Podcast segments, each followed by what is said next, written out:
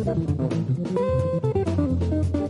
everybody, it's Mike Jeffers, Chicago Jazz Magazine, ChicagoJazz.com, and welcome to another episode of Around Town. Today we've got Sam Robinson on, trumpeter. I think you've seen him on this show maybe about a year ago or so, if I'm correct, but I am happy to have him back on. Of course, he's got a new recording out called Be With Me, live at the Eastgate Cafe in Oak Park, the uh, wonderful club that's now closed, but luckily he recorded before they closed. So, Sam, how are you? Great to see you again, and congratulations on the new recording. Thanks. Yeah, it's great to see you again. Uh, I had a great time when we did uh, our interview the first time, so I was I was happy to uh, meet up with you again. Yeah, every everything's going well. Thanks for asking. Well, and you know, you're always playing, and you're also always recording, apparently. So you've got this, you've got this new yeah, well, you you know, you've got this new recording out, "Be with Me," and I love the yeah. fact that it's live. So it was done live at the Eastgate Club, and you know, there's something about going in the studio and making yep. sure things sound perfect and really dialing in compositions and dialing in everything. There's yep. another thing to hear that live performance and hear the energy and hear the interaction without a bunch of takes. It's just like here it is. That was it. it. Yeah, and and you know, for for you when you went through this whole recording process. Did you even expect to record it? Because you know, I know some people just go in and they record it and they say, "Well, let's see what we get, and if it works yeah. out, great." I mean, is that kind of what happened, or did you plan it out more? Um, it was a weird process. So the first album we did in the studio. Yep. And so we get back in the studio to do the second one, and it just felt really weird. We're all looking at each other, you know, and, and you know when when we're used to you know playing in clubs and stuff, and we're not looking at each other when we're playing. We're looking at the audience. So the whole scene just kind of felt very um, didn't feel very authentic. So one of us suggested, I think it was uh, the sax player Scott Angst.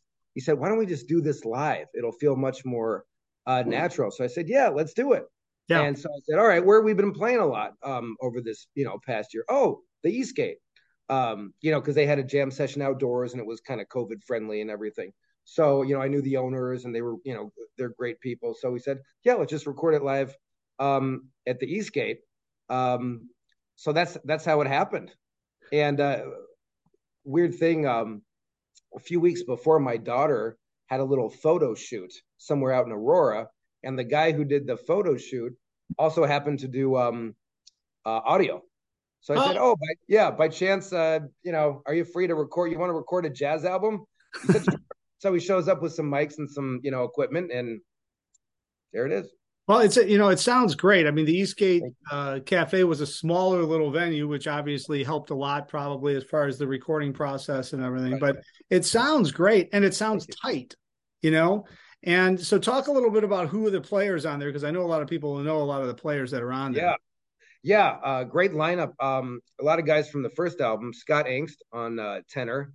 Um, I-, I love playing with him. I think I met him like in 2015 at the Gallery Cabaret.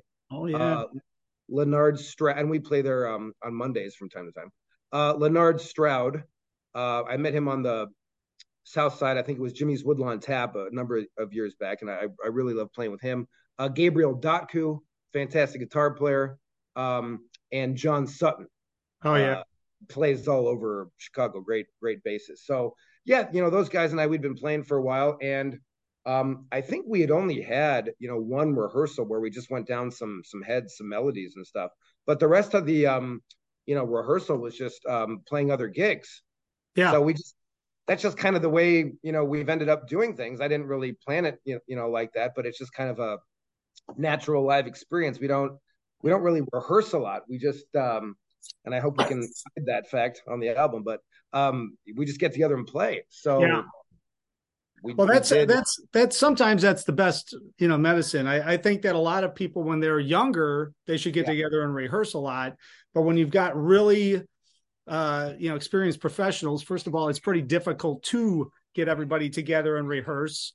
You right. know, and um, and then you know to be able to put something out and have it be tight. It's that interaction stuff that really is kind of the key. You know.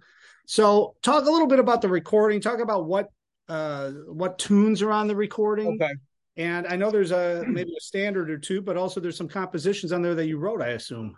Yeah. So um the, the first album was kind of a standards album. And then so the next album I wanted to have a few more originals on there. So uh the first one's called Sam's Dig. It's basically a contrafact, a different melody over the changes of dig, which is basically um, Sweet Georgia Brown. Yep. So um, I just I wrote a little tune uh, over that. I think I actually wrote it in college.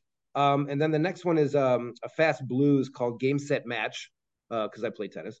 And um, the third one is the title track "Be with Me," and that that was just kind of a, a weird process because I never really charted most of these tunes. Um, it was just kind of a melody that came to me, and it originally came to me in in twelve. Um, but somehow we chopped off a beat and it went down to eleven. So it's it's that odd meter thing. Yeah. And then part of it goes to five, and then it goes back to eleven, and then the solos are just over one chord in five. So yeah, it just it just kind of worked out. You know, I'm not, I don't have a very, as you can tell, probably a formal process for uh, composing. And then the um the one after that is one based on Daahoud, Clifford Brown's Daahoud, yep. uh, called Who Dat. I just kind of switched the syllables around. And then the the standard Darn That Dream, the ballad. I've always uh I've always loved playing that one.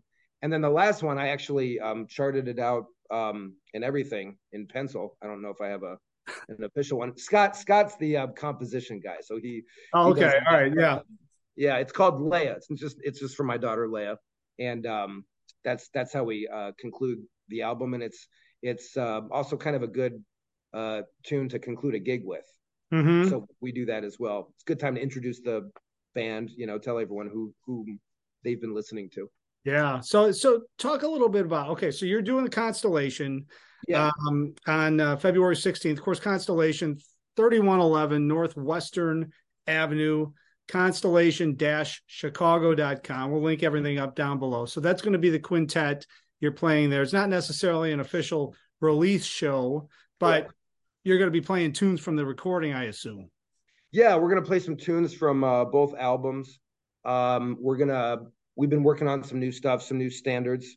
Um, and uh, we're gonna we're gonna bring in a, a, a guest, a guy we've been working with uh, recently, great trombone player named Josh Torrey. Oh, okay. Uh, plays all over Chicago. He's the kind of guy he'll play, he'll play anything you put in front of him. Yeah. He's yeah. always jobbing. I, I, call him the, the big jobber because he's always. I'm lucky to get him for a gig because he's always on a job. um, but he can play anything: weddings, jazz, big band, small group. Uh, so we're very excited to have him. Oh, that's cool. And that's a nice little twist to the entire group, right? I yeah, mean, absolutely. You, you, know, to, to add that in. Also, Constellation is a really unique venue. And uh, it's kind of a, a, bigger venue. I mean, you know, is, uh, what is it, about 100 people, 125, 130 people over there? So, I mean, you know, it's a nice little crowd coming in for that. And to hear you guys play live in there, the acoustics are an interesting acoustical vibe in there as well. Have you played there before? I've no, I've I've uh, never been. So I gotta, yeah, it'll be a, a, first time thing. I've I've heard stuff that was done live there. Yeah. But uh, yeah, yeah, the, the acoustics seemed good to me. I think I think Marquis Hill had a release there or something. Yeah. I think that's what I heard. There's uh, a lot of a lot of a lot of great groups have been in there, ECM artists and stuff that I've promoted through the show and everything okay. else. I mean, yeah, it's a it's a great venue. So all right, so that's on February 16th at Constellation, yes. and then February 18th, we'd be remiss if we didn't bring up Le Piano, mm-hmm. and you play there a couple of times a month. It's almost like you're steady, right? And you're playing with Chad Willett's trio. Correct. Uh, one of the owners, great guy. He does. He's been keeping this thing alive over there since he opened it up a couple of, actually, I think about a year and a half before the pandemic, maybe two years before the pandemic. He got yep. this open. And Le Piano right in Rogers Park, for those of you that don't know, 6970 North Glenwood Avenue in Chicago, Le Piano Chicago.com. Talk about that because that's like a regular gig for you, not necessarily with your own group, but you bring right. tunes in, I would assume, and you guys are playing, and they're all, you know, it's that's an intimate, interesting, intimate room. It's a very cool vibe in there. Yeah, very cool vibe, great venue, and and as you said, Chad's doing a great job. I mean, he's he's packing them in there. Um, you know, they're also it's also a restaurant, so people are eating, drinking, having a great time. Um, so he brings in really good crowds. And yeah, we just play standards. Chad just called standards, and we, you know, we we've all been playing with each other for a while, so we just kind of all, you know, know the tunes, and we and we do three sets. So it's a it's a long, fun evening. Yeah, I'm hurting the next day, but it's a long, fun evening. yeah, yeah, a couple Saturdays a month. Yep. And um, think I'm actually also there on uh, February 5th, uh, subbing for uh, Des Des Ormeaux. He, he's a saxophone player. I, I split the Saturdays with. Okay. Uh, and I'm, I'm there uh, uh, this Sunday as well. So let's just loop it back before I let you go here. So of course you got the new recording "Be with Me" live Eastgate Cafe, recorded live there in Oak Park. Um, it's available on Spotify, available on samrobinsonmusic.com. Yep. Real fast though, I'm always curious since you wrote some of these compositions. I mean, do you have do you have a, a, way of starting a composition or does it does a melody hit you or something and then you decide to write something down because you're playing so much you know i don't know if there's a process you go through or if all of a sudden you kind of are, are messing around with something and decide you know what that could be a tune yeah that's a that's a great question i was kind of thinking about that um sometimes what happens is I'll notice when I'm soloing that I play some of the same stuff over and over and over again. And it's something I try to do less and less, you yeah. know. You know, ideally you want to come up with something new. So I'll turn something that I'm playing over and over again into a tune. So that was kind of how, you know, I, I was doing a lot of that with if you listen to Be With Me, I do a lot of that, like when I solo or or um something like Sam's Dig, like some of those little bebop licks yeah. or something like that.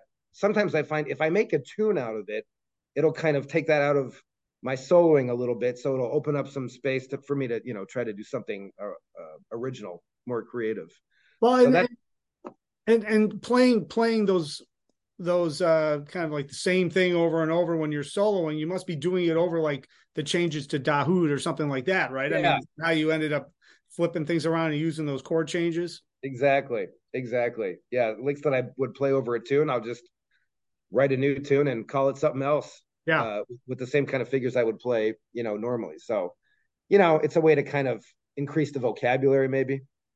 See, I, I mean, you know, I'm just a drummer here, but I, I okay. you know, I'm not. I'm, I, I, I hear things every once in a while when I'm playing gigs. I'm just joking. Yeah. so, so I, I, you know i mean i i i kid but talking to a lot of different musicians and hearing their concept about composing because i mean i tried composing when i was in college and i decided that was a bad idea for my sake. And you know but a lot of people have these processes and, and and do that. But i think that's a great idea because you know you play um something you know everybody falls into those changes falls into yeah. those lines that they can play over the changes but it's interesting then then you actually thought through it and said you know what? What if i just write a tune over these changes and use it? And by the way for those of you that are listening and watching this show and don't know a lot of the standards a lot of the bebop tunes especially are same changes yep. different melodies over it. So i'm sure a lot of that had to do with them doing exactly what you did with your original compositions yeah, maybe it's you know it's it's proved to be kind of the only technique I have for composing. I didn't study composing, so you know it's I do what I can. Yeah, no, I think I think it's great, man, and I, I love the fact that you're recording stuff still and putting it out. And you know, this, is this your second release? I think, right? Yeah. Yeah. yeah. So I mean, you know, and the live recording thing, I told you I love the live recording feel and the energy and all that stuff. So, all right, be with me live at Eastgate Cafe. Uh, Sam's going to be February 16th at Constellation, which is right up there on Northwestern Avenue, constellation-chicago.com. And then you can catch him a couple of Saturdays a month over at Le Piano, which is 6970 North Glenwood in Chicago, right there in Rogers Park.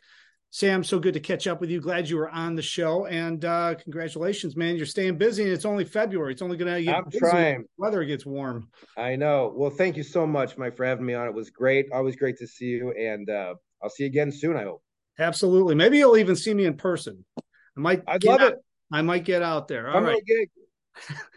So also thanks guys for everybody for watching the show as usual. As I always say, everything is at chicagojazz.com as far as Chicago Jazz information goes. And until next time, hopefully I will see you all somewhere out on the scene.